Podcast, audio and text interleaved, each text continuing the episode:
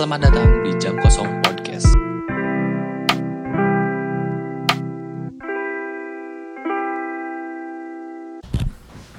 Welcome back di Jam Kosong Podcast Podcast mingguan yang ngebahas soal daily stuff sama current issue Yang dibahas secara subjektif oleh mahasiswa Fakultas Ekonomi. Dan juga pastinya bakalan relate insya Allah kepada kalian semua. Em, Dipandu sama gua Gilang. Dan ini kalau lu lihat sama episode sebelumnya ini kita tag seharian. Jadi lu gua gak perlu ngejelasin ke lu gimana, di mana partner gua. Gua sekarang juga masih bersama narasumber kita yang di episode sebelumnya udah kita introduce ada intermezzonya Bapak Faisal Haris. Eh, mungkin sekarang bakalan lebih menyudut temanya eh, mengenai em, era digital dan mahasiswa era digital dan mahasiswa em, agak cukup operator juga ya. Agak operius bukan operator agak operius digunakan di em, zaman sekarang-sekarang ini. Apalagi di tahun 2019 itu industri 4.0 itu terus um, artificial intelligence itu udah kayak jadi komoditas yang enak banget. Di Google Search Engine juga pasti um, salah satu yang teratas itu buat industri 4.0 sama um, AI kayak gitu. Dan sekarang kita juga aji mumpung kita bakalan ngebahas soal era digital dan tentu saja karena kita adalah mahasiswa dan podcast mahasiswa kita akan sangkut pautkan dengan mahasiswa. For the first um, question mungkin nggak perlu lama-lama gue bakalan langsung nanya. Kayak um, bener gak perubahan era membuat mahasiswa um, menjadi makin malas? Percaya nggak bapak sama statement yang kayak gitu? itu? Hmm, tergantung sudut pandang sih kalau buat saya Heeh. kalau dari sudut pandang teknologi bikin mahasiswa males eh, itu juga sama ya sebenarnya ada ada ada dua ini juga antara setuju dan nggak setuju ya kalau setujunya eh, betul karena misalkan untuk bagian males-males nih untuk yang pemalas copy paste itu gampang banget ah ya Nah itu. Tapi saya nggak setuju kenapa? Karena ada beberapa juga orang yang memang kalau misalnya bikin tugas itu bikin apa pun lah pokoknya ya, mereka tuh nggak pengen kopas tapi pengennya tuh eh, original dari tangan dia sendiri, original dari pemikiran dia tapi eh, apa namanya ya, referensinya dari orang lain gitu, Hmm. itu. Nah itu sih nggak setuju ada ada dua ada dua ada dua apa namanya ada dua ada dua kubu gitu ya. Kalau saya lebih ke yang nggak nggak setujunya yang bikin lebih malas yang tuh gitu sebenarnya enggak sih yang saya yang bikin malas tuh masalahnya bukan teknologinya. Teknologinya itu internal individu mahasiswanya. Kalau kayak misalnya- fasilitas kalau gitu kayak enggak juga sih fasilitas eh, apa ya enggak enggak enggak bikin malas kok sebenarnya. Cuman yang yang bikin itu sebenarnya adalah mindset dan ya actionnya si Hmm, orang itu. Hmm, jadi seolah-olah teknologi lah yang dikambing hitamkan. Ah, nah, itu. Kalau dari saya gitu makanya teknologi bikin orang jadi nggak produktif enggak malah jadi lebih produktif kalau menurut saya. Hmm, hmm. Kayak kan jadi kayak mengepi efektif dan efisienkan kerjaan Nah, kan iya, Nah, betul, betul. bukan malah nge- bikin malas gitu kan Iya. justru dengan efektif dan efisien kan kerjaan kita bisa jadi nambah kita nggak kerja sama hal yang lain gitu kan Nah, fokus ke hal yang lain lebih cepat menyelesaikan satu kerjaan itu. Uh, sebenarnya kan kalau kita ngomongin teknologi juga yang dikambing hitamkan sebagai um, salah satu faktor yang bikin mahasiswa males um, agak gak setujunya karena sebenarnya kan dari zaman dulu juga kita juga udah males cuma kita belum punya apa ya teknologi kan belum se big dan sebum seperti sekarang. Jadi Nah, kayak mahasiswa itu nggak nggak apa ya gak punya alat untuk menyalurkan ke tingkat kemalasannya. Jadi Iya, kan sekarang kan udah ada teknologi jadi kemalasan itu tersalurkan gitu kan. Hmm.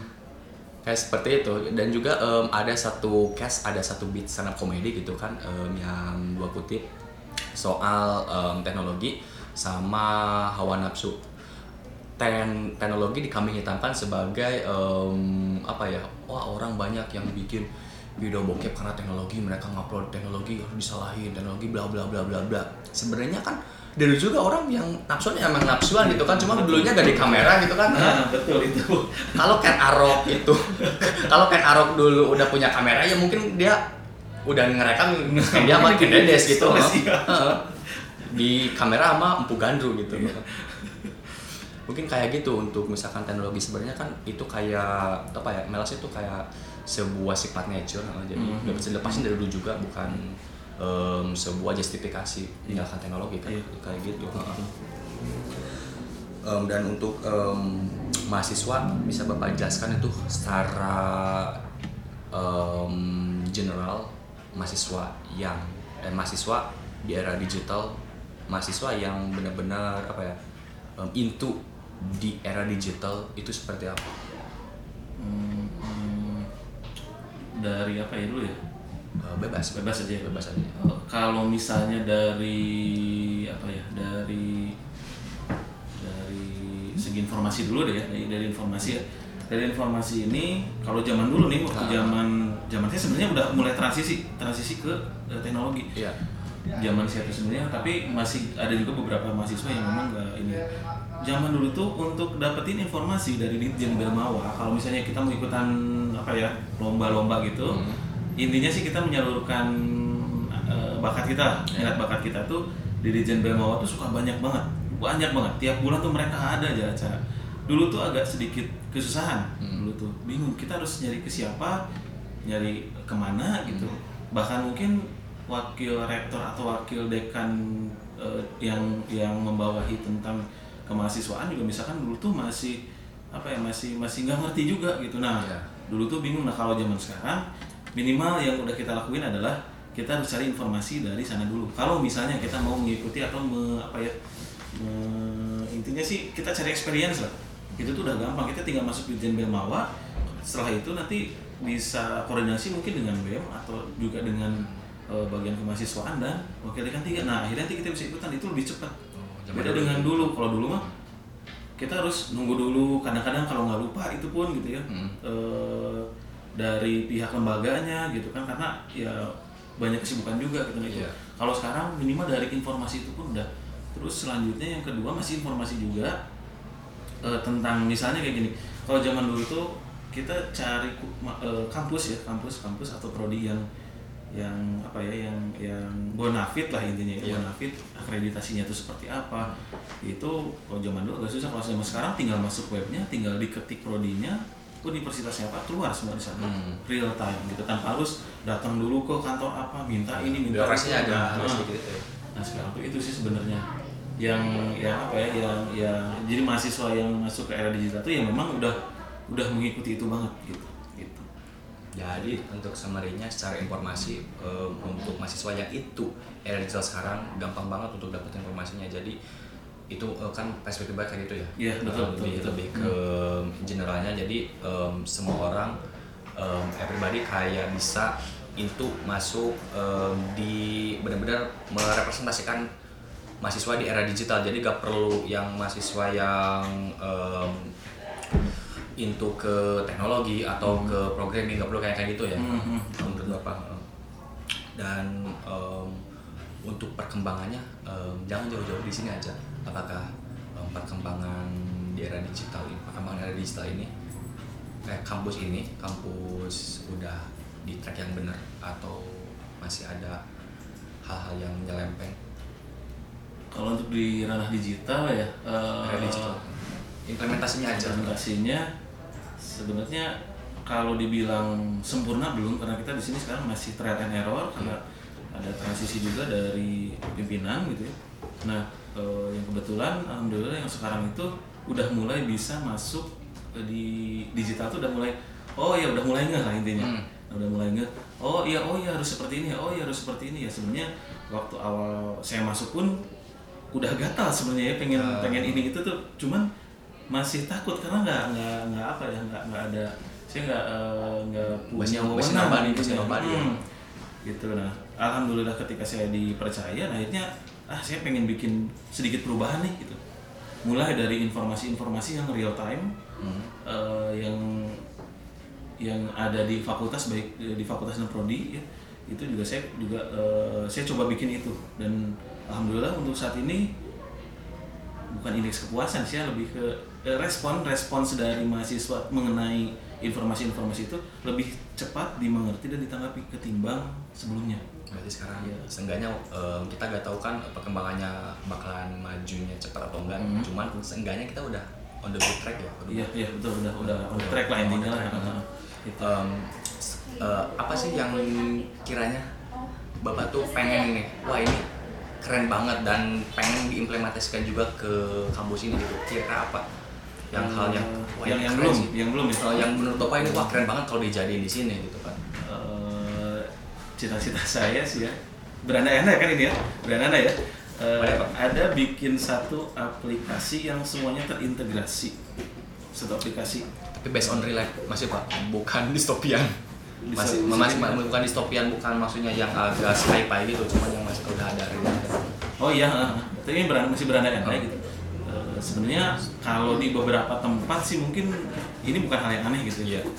Kayak misalnya gini satu aplikasi aplikasi itu eh, terintegrasi ke semua. Misalnya eh, kayak absen ya. Eh, kayak absen absen tuh udah ada reportnya eh, dan misalnya ada barcode-nya juga dan hampir semuanya pokoknya semuanya di sana. Mirip si akad sih sebenarnya. Iya. cuman ini versi lebih kalau si akad itu kan hanya sebatas bayar nilai udah kalau ini Iya. semua kegiatan dari yang paling kecil sampai yang paling besar tuh ada di sana misalnya kalau absen ya kayak absen nih kan di Iya, aplikasi itu iya. misalnya kita scan barcode-nya terus udah gitu face detektornya jadi dua kali Oh, kalau yang nitip absen pakai HP doang kan masih ada nih berarti wajahnya. harus ada alatnya kayak gitu Nah, gitu. Cuman ya balik lagi device-nya sebenarnya udah ada device-nya cuman pasti ya mahal banget sih. ya mahal pasti banget kalau mau gitu ya. invest kayak gitu Gitu, gitu. Terus itu kepikiran itu. Terus eh, begitu pun nilai juga sama. Kalau bisa tuh juga ada eh, penginputannya kalau misalnya dari HP, ya udah ada sih udah dari HP cuma belum belum user friendly gitu. Belum user friendly dari dari bagian akademik tuh. Nah, yang yang kebayang saya tuh itu gitu. Pertama sih itu, terus yang kedua itu adalah eh, apa ya? Yang kedua itu di era digital ini nggak ada sih udah cuma itu aja paling ya yang kebayang sama saya tuh dari dulu dari hal dari kecil. akademis gitu apa? Hmm, iya. sampai yang non akademiknya pun gitu. Kalau bisa ada di sana gitu lebih enak tuh. sebagai fasilitas aja gitu nah di itu kampus. betul betul itu. Jadi kayak informasi-informasi di Jerman bawah tuh sama masuk juga ke sana. Jadi langsung masuk ke satu HP gitu. Ah, atau bisa satu orang. Jadi iya, iya, iya. kita nggak usah nanya lagi ke yang lain karena di kita udah ada notifikasinya. Nah itu sih yang yang kebayang sama saya sekarang tuh gitu ya Em, berlanjut dari pertanyaan yang tadi kan em, di FA ini sekarang ada sebuah terobosan baru Mhm. untuk membuat eh, sistem pengabsenan melalui fingerprint. Mhm. Heeh. Em, bisa bapak jelasin nggak em, sistematisnya itu kayak gimana Oh, oke. dan ya untuk apa sih itu fingerprint nggak nggak absen konvensional aja gitu? Iya. Gini untuk dari pertama itu tujuannya adalah eh, pertama tetap sih digitalisasi tetap ya Nah, kita ya biar kalau misalnya dosen mau menilai ngerekap penilaian tuh jujur lama banget saya juga harus bolak balik dan ngitung berapa persen sih si Oh, anak ini gitu. oh, oh. Pertama agak sana. lama ya. Nah itu kenapa nilai agak lama tuh itu dan ditambah harus memeriksa jawaban ya secara manual gitu ya. Hmm. Karena kalau itu harus ada verifikasi ma- manusia sih Iya, bisa iya, mesin. Karena juga SI juga Hmm. jawabannya. Nah itu awalnya dari sana, awalnya dari dari sana dulu. Jadi dari eh, apa namanya? Da, awalnya itu dari dari cek absensinya sih yang agak susah.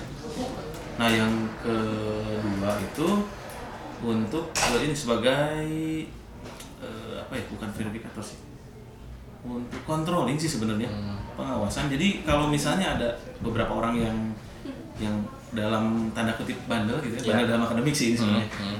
Misalnya nitip absen, nah itu bisa kejaring tuh gitu. Ah, Itu. Nah awalnya sih dari sana gitu, awalnya da- berawal dari sana muncullah ke ide dan alhamdulillah ter apa ya tereksekusi juga ide ini tapi baru berapa kelas ya baru eh baru satu atau dua ruangan gitu saya lupa di FS1 sama di mana? di FS1 sama FE2 kalau nggak salah FS1 Hmm. sama EP2. Oh. Ada kan kita pas EP2 belum belum itu belum kebagian untuk fingerprint. Udah kan udah ini udah running selama satu minggu. kan? Iya, iya. Udah satu minggu.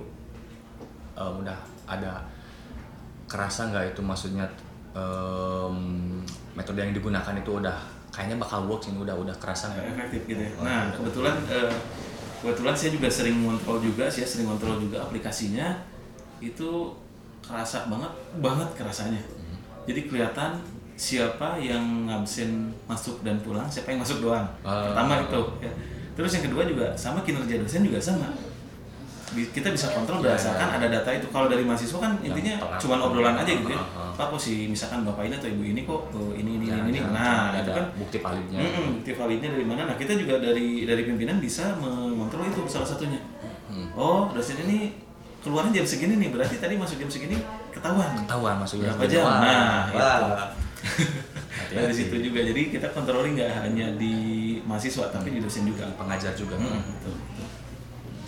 dan buat em, apakah mahasiswanya udah kayak akrab atau kenal gitu familiar? Kan katanya ada sedikit em, pembicaraan di luar itu ada yang komplain soalnya harus ngetik terlebih dahulu.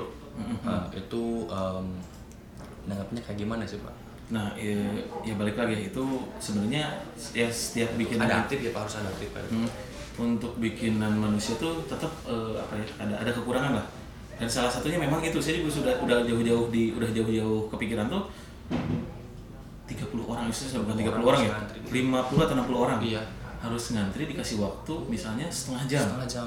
Nah, eh, apakah akan masuk gitu? Hmm. Ya kalau yang sekali sekali tapping langsung sukses. Kalau Iya. sekali tapping gagal ya gagal lagi. Nah, Hmm. Mungkin bisa satu orang berapa detik ya? Eh, satu orang biasanya sih kalau kalau normal ya. Hmm. Kalau normal itu 2 sampai 3 detik udah beres. Berarti kalau 3 detik lah, kita ambil rata-rata 3 detik kali 60 orang. Berarti 180 detik. Ya. 100 180 detik. Berarti kurang lebih kalau dimenitin 3 menit eh 6 ya? Eh tiga ya tiga, menit tiga, ya. tiga, tiga, tiga. Tiga menit. Nah eh, itu kalau lancar. Tapi kalau nggak lancar, lancar, ya mungkin pegel 15 juga menit ya. atau 20 menit bisa gitu. Pegel juga Nah, itu, kalau- eh, itu ada ada kelemahannya makanya kenapa saya kepikiran yang barcode dan face detector itu Oh, biar kayak gitu. lebih cepat tek tek gitu langsung satu detik pun udah bisa gitu atau misalkan pakai teknologi NFC pun bisa cuman NFC itu harus dipakai di gelang itu agak ribet sih sebenarnya itu. Ah, oke. makanya eh, kenapa sih kepikiran itu hmm, juga. itu yang yang yang jadi ininya itu Eh, kalau untuk di teknologi yang lain-lain itu gitu ya. Nah eh, kalau sekarang tuh yang itu kelemahannya ya di sana di waktu antriannya. Waktu antriannya. Udah ada yang nyoba buat kayak kan tau lah kalau anak IT gitu kan Hmm. suka banget ngulik-ngulik hal yang kayak gitu. Udah yang coba buat em, ngeretas nggak? Soal fingerprint udah yang coba nggak? Belum belum ada belum ada. Karena eh, apa namanya si datanya itu nggak ada yang tahu kecuali operatornya aja Pak Yusni saya pun nggak tahu sih cuma tahu waktu itu laporannya aja ketika laporan saya pengen tahu laporan satu hari eh, gimana pengen lihat eh, di print gitu ya di print atau bentuknya ada PDF gitu nah di situ baru kelihatan oh ini kinerja dosennya ini kinerja mahasiswanya yang kelihatan gitu oh iya gitu. dan mungkin bakalan ada di kemudian hari yang amit-amit ya cuman Iya. mungkin bakalan ada em, satu atau dua yang iseng muka eh, otak-otak bandel buat em, ngeretas eh, si fingerprint ini Hmm. dari sistem keamanannya kayak gimana Ya, apa udah siap untuk eh, menghadapi retasan-retasan hacker hacker amatir Hmm, Kalau itu insya Allah udah sih, insya Allah udah karena eh, dari dari hasil saya lihat juga untuk masalah eh, apa namanya security-nya, Hmm. insya Allah itu aman. Nah kecuali yang saya pikirin itu nanti mungkin ada ya beberapa mahasiswa yang yang kepikiran nggak tahu sih ya entah kepikiran atau enggak ya sih bukan ngasih ide nih. Bukan ngasih ide. Takutnya gitu ya ada yang eh, apa ya namanya ya dia bikin jari yang eh, apa namanya sidik jarinya tuh sama banget jadi nanti dibikin kayak lilin gitu. Ah. nanti temennya tinggal bawa itu aja tempelin di situ udah jadi gitu. Nah mungkin ya itu nggak tahu sih mungkin ini keinginan atau enggak itu Ah. yang kebayang sama saya itu gitu mungkin ini absurdnya ke sana gitu cuman nggak tahu apakah se, se apakah bakal efektif kalau dilakuin gitu. atau enggak gitu kan apakah se, dan sekreatif itu apa Ah. anak-anak FE gitu Hmm, just just try it gitu kan makanya dengerin podcast ini kan, biar, biar tahu gitu gimana cara ngakalin sistem fingerprint terutama buat mahasiswa yang suka di EP1 sama EP2 ya. wajib dengerin episode ini dan em, balik lagi soal ke era digital dan mahasiswa em, seberapa tingkat kepekaan sih dari sisi pengajar dosen sama juga mahasiswa ke nantinya nih untuk implementasi era digital ini di kampus ini. Dari dosennya aja dulu. Kepe- tingkat kepekaannya udah udah sampai sejauh mana Pekaannya ya kalau untuk masalah eh, atmosfernya di kita gitu ya sebenarnya dari dari apa nih aslinya atau pandangan saya nih? Karena pasti pandangan saya beda. pandangan aja pak. Biar kalau, biar kalau, kalau pandangan saya biar subjektif ya. berarti nggak ada yang menyalahkan itu Nah, subjektif. subjektif. kalau sendiri ini masih apa ya bukan setengah-setengah sih masih di level medium lah intinya. udah enggak tapi kadang-kadang saya harus gimana nih? gitu. Ah, ya. gitu. Itu masih masih banyak juga sih ya masih banyak juga eh, apa beberapa beberapa individu yang oh kenapa sih harus di, seperti ini? Kenapa harus seperti ini? Gitu. Ada beberapa orang juga ada beberapa dosen juga yang misalnya pakai Google Classroom Ya. gitu ya. Nah Udah mulai eh, sekarang. udah udah mulai gitu Eh, udah udah mulai. Nah itu beberapa mungkin beberapa lagi belum gitu. Hmm. gitu. Itu sih di di sana sih gitu ya. Eh, titiknya kalau menurut saya masih kalau di sini masih masih level medium lah. Masih udah udah ngerti tapi beberapa ada yang mulai running ada yang belum Masih gitu, ada ada yang masih di- menggunakan masih aware dulu. nah masih baru oh ya udah saya eh, baru tahu tapi ya udah gitu. Nggak nggak nggak sampai lebih lebih dari yang itu. Iya. Oh, dan untuk mahasiswanya apakah em, siap nggak buat dikasih kayak model mi- misal fingerprint kayak gitu? Apakah si mahasiswa bapak udah udah siap nggak kita berada di level itu? Kalau dibilang siap sih pasti masih masih kaget karena kita belum terbiasa ya. Iya. Nah, eh, karena terakhir juga saya waktu itu se- selain selain selain yang itu ya, saya itu waktu itu ada perintah itu dari dari pimpinan itu untuk buat skripsi yang Iya. didigitalkan. Iya.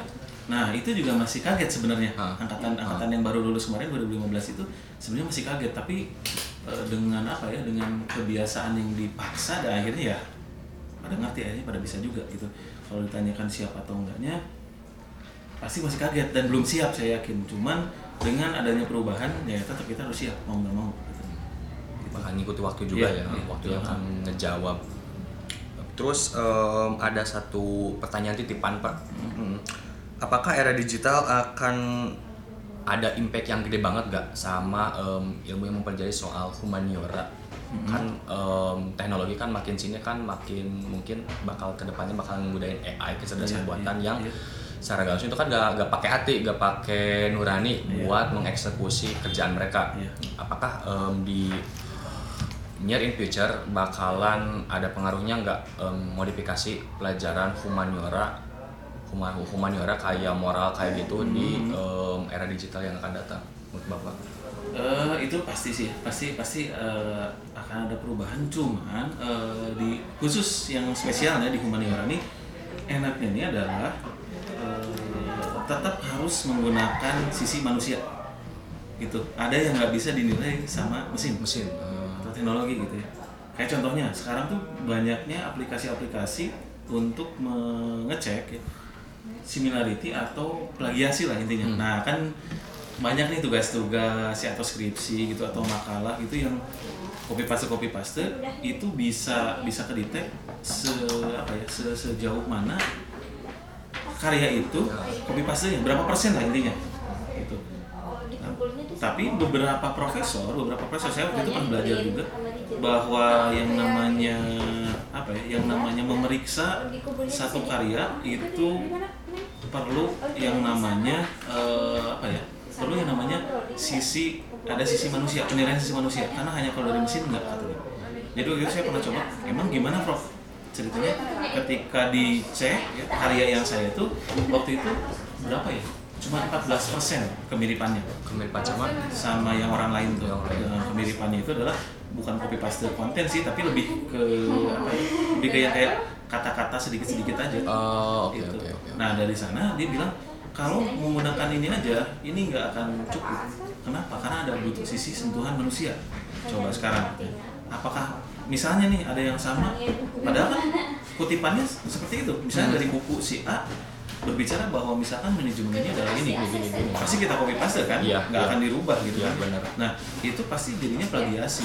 Nah makanya butuh sisi-sisi manusia tapi sebenarnya yang hal-hal lain pun sama sih tetap ya tetap eh, kayak kayak teknologi semaju apa pun untuk masalah masalah di humaniora itu tetap harus ada Tetap harus harus ada. ada jadi sebenarnya teknologi cuma hanya memudahkan aja intinya itu sih Jadi gak bakalan ngeganggu sedikit pun eh, aspek humaniora gak bakalan ada sedikit bakalan gak ya, bakalan. nggak bakalan karena ilmu itu saya yakin pasti eh, akan Selama tetap- kita manusia ya. nah itu akan tetap ada dan hanya ada sedikit modifikasi aja sih gitu.